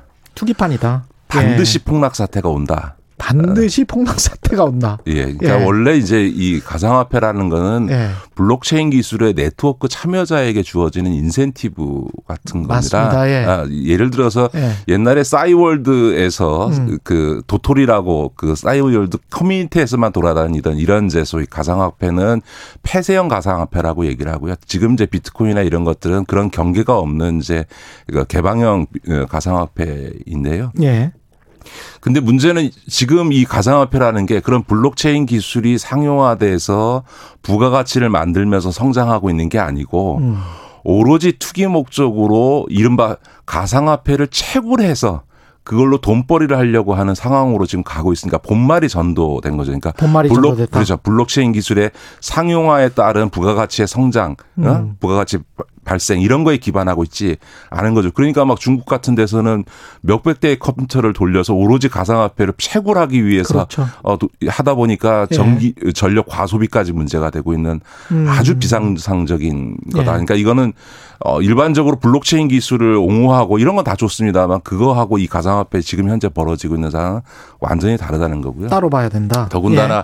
가상화폐가 무슨 대체화폐, 기존의 화폐를 대체할 가능성은 0%다라는 겁니다. 왜냐하면 0%다. 예. 예. 화폐라고 하는 교환제의 핵심은 안정성입니다. 그렇죠. 예를 들어서 예.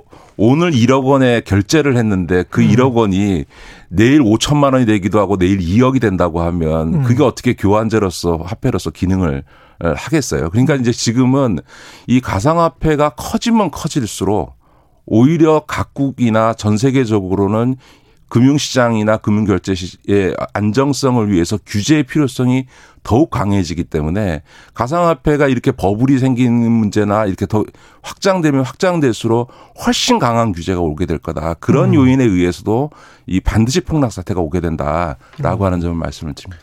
그러면 가상화폐에 대한 은성수 금융위원장의 발언들 이게 네. 잘못된 길이고 투자자를 보호할 수 없고 법적으로는 그러니까요. 지금 현재는 네네. 법이 없으니까. 예. 사실 은성수 위원장 발언은 예. 무슨 새로운 게 아니고요. 음. 이미 예정된 거 작년에 이미 특, 그 특정 금융정보법이 개정이 되면서 예. 소위 가상화폐 거래소에 대해서 실명 그 계좌를 등록하도록 하고 음. 이제 거래소 자체를 등록해야 되고요.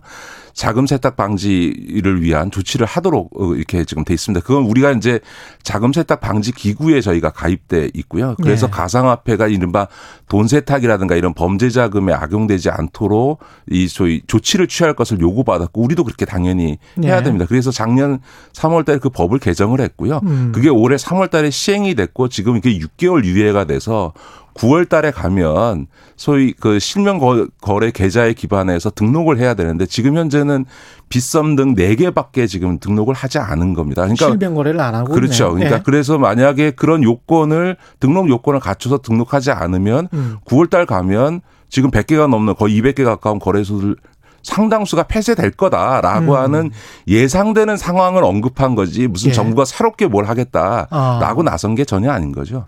실명 거래를 안 하니까 아까 서영민 기자가 이야기했던 환치기 같은 것도 아주 네. 쉽게 가능한 거죠. 예. 익명으로 왔다 갔다 해버리는 거니까.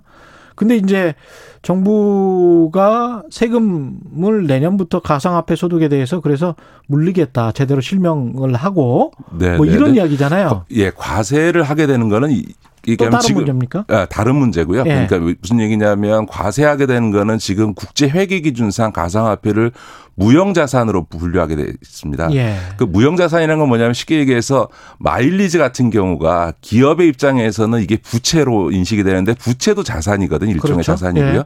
그다음에 마일리지 갖고 있는 사람은 지금은 이제 마일리지나 포인트 같은 것들을 거래할 수 있지 않습니까? 그렇죠. 그러니까 가지고 있는 사람한테는 그 플러스가 되는 자산인 거고 음. 그 마일리지를 줘야 되는 기업에게는 부채가 되는 자산이거든. 이렇게 무형 자산으로 분류되는 순간, 인식되는 순간 자산 인식을 했기 때문에 음. 궁극적으로 과세의 대상이 되는 거죠. 예를 그렇죠. 들어서 예. 테슬라가 지금 비트코인을 가지고 사고 팔고 하지 않습니까? 그래서 예. 이익이 실현되는데 만약에 이거에 대해서 과세를 하지 않게 되면 테슬라가 모든 거래와 이익을 다 가상화폐로 만약 한다.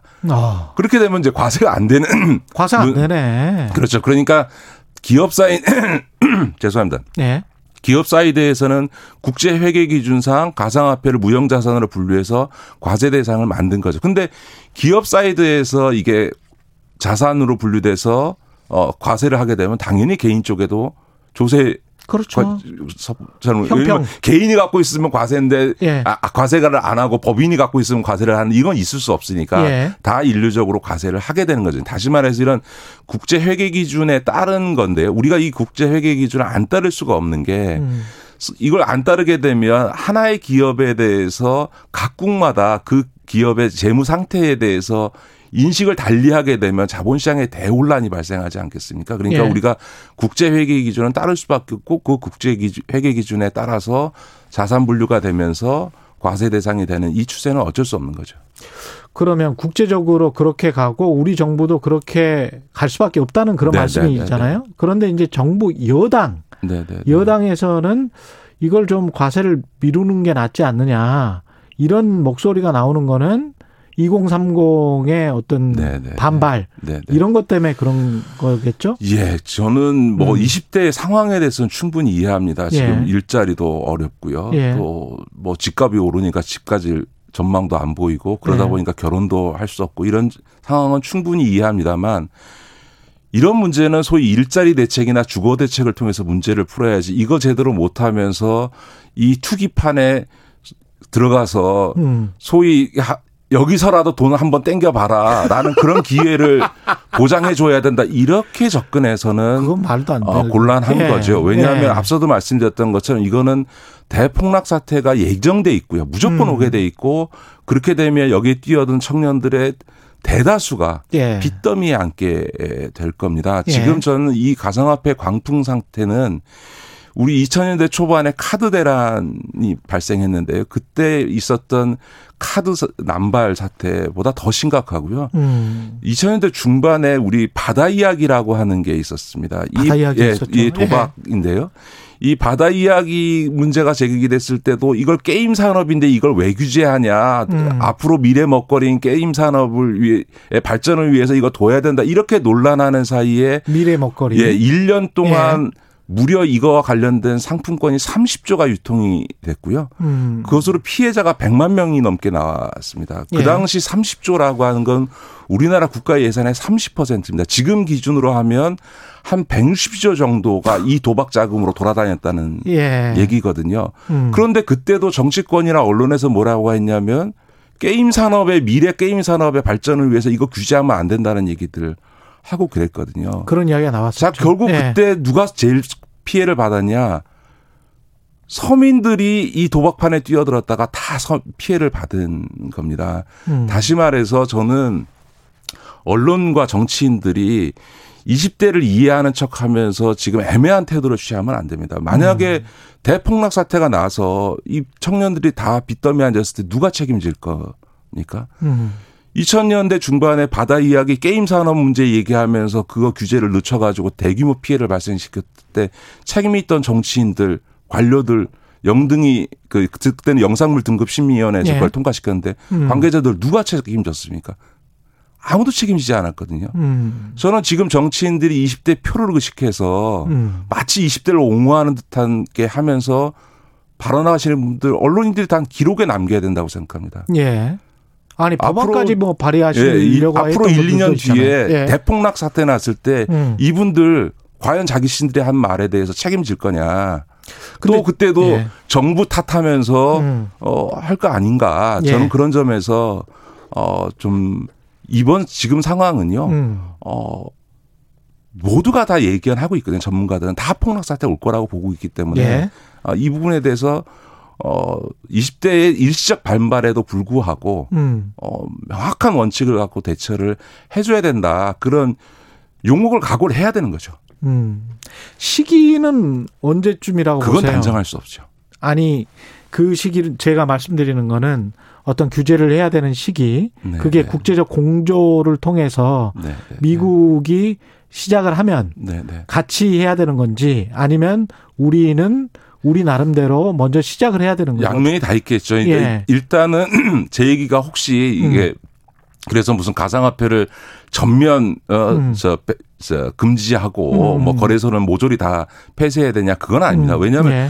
존재하는 걸 없는 것이라고 그렇죠. 볼수 없는 거죠. 예. 지금은 이제 문제가 되는 거는 규제하지 않아서가 문제가 아니고 음. 규제를 안 해서 문제인 음. 거죠. 이렇게 투기판이 되고 있는데 규제하지 않는다는 건 말이 안 되는 거거든요. 보통 예. 우리가 주식 시장에 같은 경우에는 증권 거래소라고 하는 것도 인가를 받아야만 거래소를 개설할 수 있고요. 그렇습니다. 그 거래소에 이게 올 상장시키는 주식은 상장 전에 당, 당연히 심사 받아야 예. 되고요.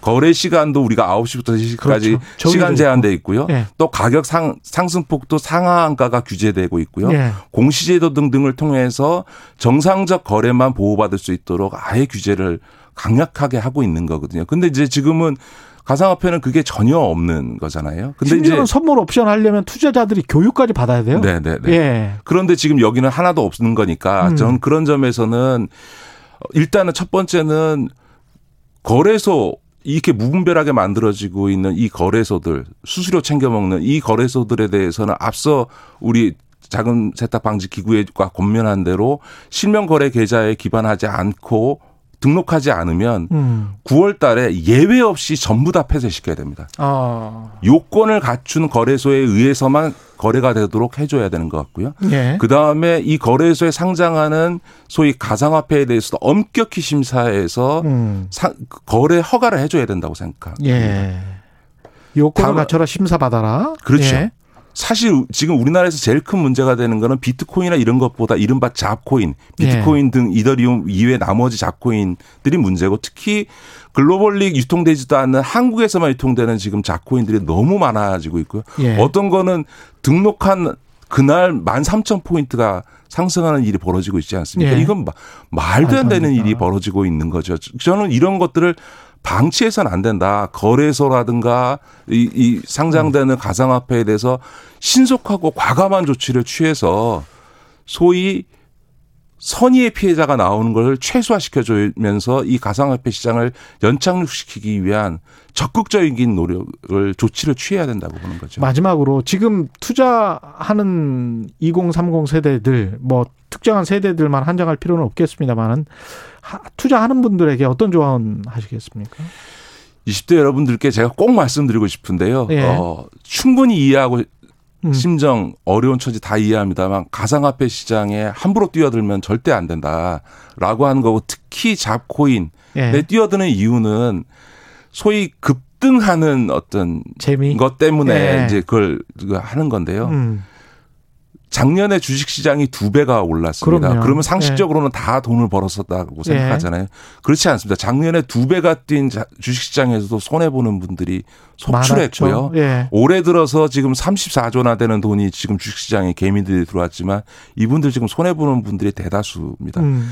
이 경우에 대개 공통적으로 나타나는 건 뭐냐면 정상적인 투자를 하지 않고 어디서 누구는 이거 잘 모르는데 이게 급등하고 있어라고 급등락하는 소형주에 뛰어들어서 맞습니다. 한 번에 다섯 배, 열 배 벌어보겠다고 하다가 음.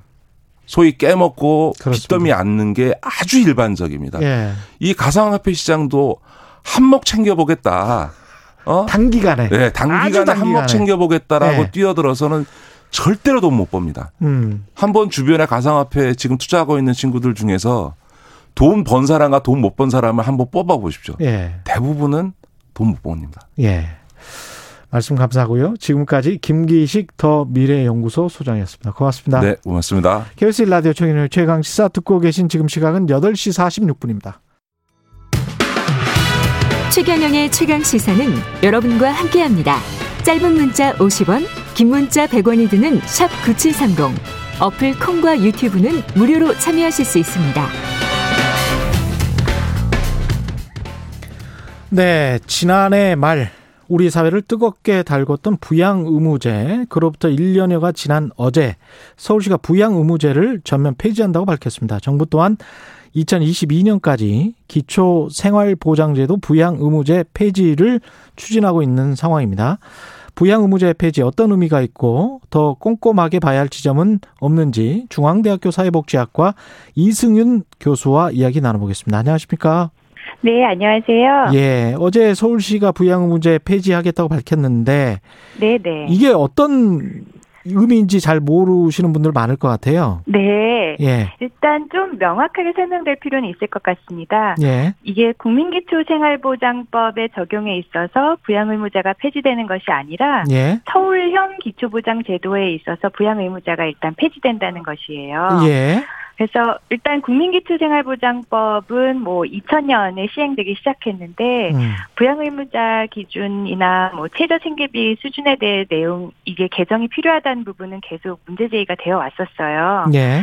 그래서 뭐 부양 의무자 범위를 계속해서 축소해 나가서 어 국민기초생활보장법 같은 경우도 그렇고 서울시 서울형 기초보장도 그렇고 1촌의 직계혈족 그래서 예를 들어서 부모, 아들, 딸 아니면 1촌 직계혈족의 배우자, 며느리, 뭐 사위 이런 분들은 부양을 하도록 의무화를 시킨 것이라고 볼 수가 있어요. 예. 그래서 조금만 차이를 설명드리면 음. 국민기초생활보장법은 어, 수급 기준이 중위소득 30%이고 예. 서울형 기초보장제도는 그거보다 좀 더 관대한 45% 기준이었는데 예. 요 여기에서 이제 그 부양 의무자 기준을 폐지한다는 것입니다. 그렇군요. 이게 네. 지금 지자체가 먼저 행동하고 나선 것 이거는 어떤 의미가 있을까요? 서울시가 네. 먼저 한 거잖아요, 일단. 네. 예. 네. 아무튼 이, 이 내년 그러니까 22년에는 정부도 스케줄에 따라서 전국적으로 폐지가 이제 계획되어 있죠. 예. 근데 다른 지자체에서 자체적으로 국민기초생활보장법의 부양 의무자 폐지는 할 수 없고 음. 조례 바탕을 둔 이렇게 지자체별 소득보장제도에 있어서 부양 의무자 예. 폐지는 이제 계속 적극적으로 고려될 수 있을 것 같아요. 예. 그리고 내년에 이제 국민기초생활보장법 부양의무자가 의무제가 전국적 폐지가 될 텐데 그거에 앞서서 이제 논의가 좀 더 활발해질 것을 기대할 수 있을 것 같습니다. 우리가 뭐 이 관련돼서 당사자들이 아니면 이게 어떤 문제가 있었는지 잘 모르잖아요. 네네. 어떤 문제들이 있었던 겁니까? 부양 문제가? 그동안 네. 사실 혹시 최경은 기자님께서는 네. 매달 부모님께 생활비 보내드리고 계시나요? 예. 저는 사실 안 드리거든요. 예. 그래서 사실 경제적으로 여유가 있으신 분들도 가족 간에 서로의 생계를 책임지는 것은 그렇게 흔한 일은 아니라고 볼 수가 있어요. 아. 그런데 예. 어, 이 상황에서 사실 가장 어려운 취약계층에게 음. 이렇게 부양 의무를 법적으로 책임지라고 하는 것은 음. 사실 좀 과도한 부분이 있는 것 같고요. 그건 전통적 사회에 기반한 것이다. 그렇죠. 예. 그리고 실제로 국민의식 조사를 보면은 부양 의무에 대한 의식이 많이 변화했고 음. 국민의 3분의 1이 1인 가구 서울시는 사실 40%나 돼요. 예. 그래서 이런 상황에서 우리나라에서 가장 사는 것이 어려운 분들에게 따로 사는 가족들이라도 서로 생계를 법적으로 책임지라고 하는 거는 사실 상당히 모순적이고 가혹 하다고 보여지고요. 음. 이 급여 대상자들을 보면 네. 가족들이 전반적으로 어려운 경우도 많고 경제적으로 어렵기 때문에 또 일하러 다른 도시나 뭐 그렇겠죠. 지역에 거주를 해야 하기도 하고 가족이 해체되기도 하죠. 예. 근데 이제 이런 분들에게 뭐 부모님, 시어머님, 장인어른의 생계까지 책임지라고 법적으로 강조 강제하는 건 좀 모순적이라고 생각돼요. 그리고 음. 또한 가지 제가 이제 어 인터뷰를 하면서 있었던 일이 있어요. 예. 이게 부양의무자 폐지가 다른 제도의 정상적인 작동을 위해서도 매우 중요한 것 같더라고요. 예. 제가 이제 그 노동자 인터뷰를 위해서 어떤 아버지 한 분을 인터뷰를 했었는데 건강에 좋지 않으시고 이제 형편이 어려운데 일하시면서 두 자녀랑 이렇게 생계를 이어가시다가 이제 완전히 일을 할 수 없을 정도로 건강이 악화돼서 이제 수급자가 되셨어요. 근데 그 첫째 자녀가 장학금을 받고 다른 도시 대학에 이제 입학을 했는데 어느 날 생계급여가 갑자기 입금되지 않아서 음. 동사무소에 문의를 하셨다고 하더라고 하시더라고요. 그때 예. 이제 전담 공무원분이 딸아이가 어, 생활비를 벌어보려고 한 이 아르바이트 한 게 소득이 잡혀서 시스템에 딱 떠서 야. 더 이상 급여를 받을 수 없다. 이렇게 말을 하셨대요. 그래서 아. 또 아버지가 이제 딸에게 전화했더니 음. 딸은 어? 이제 혼자 잘 이제 아버지의 걱정 안 드리려고 아르바이트를 한 건데 아버지에게 죄송하다고 하면서 자기 스스로 생활비를 좀 벌어보려고 아르바이트를 한 건데 어. 그냥 비공식적으로 일하게 해달려 해달라고 음. 그 사장님께 부탁을 해보겠다고 했다고 하더라 하시더라고요. 그러니까 이게 사실은 고용보험 사각지대나 사회보험의 사각지대 해소를 위해서 우리가 많은 노력을 하고 있는데 예. 생계급여 부양의무자 제도가 이렇게 오히려 다른 제도의 사각지대로 어, 이분들이 자발적으로 가도록 밀어내는 것이 되는 음. 사실 비자발적인 거죠. 예. 이런 안타까운 현실이 생기더라고요. 그래서 그러네요. 사실 이런 음. 기초적인 최소한 어 그러니까 다른 제도들의 제 기능을 위해서라도 어, 최소한의 삶을 보장하는 이런 생계급여부터 현실 반영을 좀 해야 된다고 생각합니다. 그 급여들이 여러 가지 종류가 있는 것 같던데, 뭐, 교육급여, 주거급여, 생계급여, 지금 말씀하셨지만. 네네. 의료급여, 뭐, 이렇게 있잖아요. 네네. 그러면 이게 부양 의무제가 폐지된 교육급여나 주거급여는 이미 폐지됐고 그거는 이제 정부가 어느 정도 해준다는 거 아니에요, 그죠? 네, 폐지됐죠 이미. 생계급여나 의료급여는 계속 유지가 되고 있습니까? 네, 이제 생계급여는 내년도에 뭐 전면 폐지하겠다고 이건 폐지하는 거고. 네, 예. 네. 의료급여 같은 경우는 예. 사실 기초보장제도에서 생계급여보다 의료급여 예산이 훨씬 많고 음. 예산 규모가 증가한 폭도 훨씬 커요. 결국 돈 문제군요. 예. 그래서 음. 아마 그런 점에서 부양의무자 기준을 뭐 급여별로 순차적으로 폐지한다면 예. 어, 생계급여에서 부양의무자 기준을 폐지하고 그 다음에 이제 의료급여에서 부양의무자 기준을 폐지하려는 순서이겠죠. 예. 근데 뭐 아픈 분들이 가난해지기가 쉽고 또 가난하기 때문에 아프기 쉬운 게 이제 우리나라 우리 사회의 어, 현실이기 그렇죠. 때문에 예. 의료급여에서도 부양의무제는 궁극적으로는 폐지되어야 된다고 생각합니다. 어느 정도나 재정이 들어갈까요? 더? 네, 이게 일단 정부는 제도 개선에 따른 어, 신규 수급 가구를 약 7만 가구를 추정하기도 했는데 예. 어, 생계급여에 따른 부양의무자 이 기준을 폐지하면은 음. 어, 소요 예상 소요액은 감당하지 못할 만큼 큰 규모는 아닐 거로 추산이 되고 있어요. 예. 예를 들어서 뭐 연구들에 따르면 어, 생계급여에 대한 부양의무자 기준 폐지를 하면 1년에 소요될 수 있는 예산액이 이제 1.5조 1.5조 안 된다고 해요. 예. 네. 그래서 어, 그리고 이게 이제 100%다 더 받게 되는 경우인데 예. 어, 주거급여에서 부양의무자 기준 폐지한 경험을 봤어 봤을 때도 생계급여에서 부양의무자 기준이 폐지된다고 해서 음. 그 비수급 빈곤층 전부가 다 곧바로 신규 수급자로 전환되지 않았거든요. 어. 그래서 예. 전환되지 않, 않을 거고 안, 않았던 경험이 있고 예. 그래서 예. 방금 말씀드린 추정치도 어, 생계급여 비수급 빈곤층이 100%그 그 신규 수급자로 전환된다는 가정하에 추정되는 것인데 아까 말씀드린 1.5조 정도라면 음. 부양의무자 기준을 폐지한 게 우리나라가 지금 뭐 세계 10위권 안에도 들었다고 하는데 네. 그게 감당할 수 없을 정도의 큰 규모는 아닐 거라고 생각이 됩니다. 예. 이게 혹시 부양 의무제를 폐지하면 부작용 네네. 같은 거는 마지막으로 네. 어떤 걱정할 만한 부분이 있을까요? 네, 아마도 예. 어떤 분들은 뭐 효사상이 무너진다거나 음. 자식들에게 용돈 받으면서도 생계급여를 받을 수 있다는 뭐 네. 도덕적 해이를 염려하실 수도 있을 것 같은데요. 예. 가족 간에 서로를 돕는 것이 서로의 삶이 좀 안정되고 기쁜 마음에서 자발적으로 이루어져야 뭐 효도 진정한 효가 아닐까 생각되고요. 맞습니다. 예, 지금까지 네. 이승윤 중앙대학교 사회복지학과 교수였습니다. 네. 고맙습니다.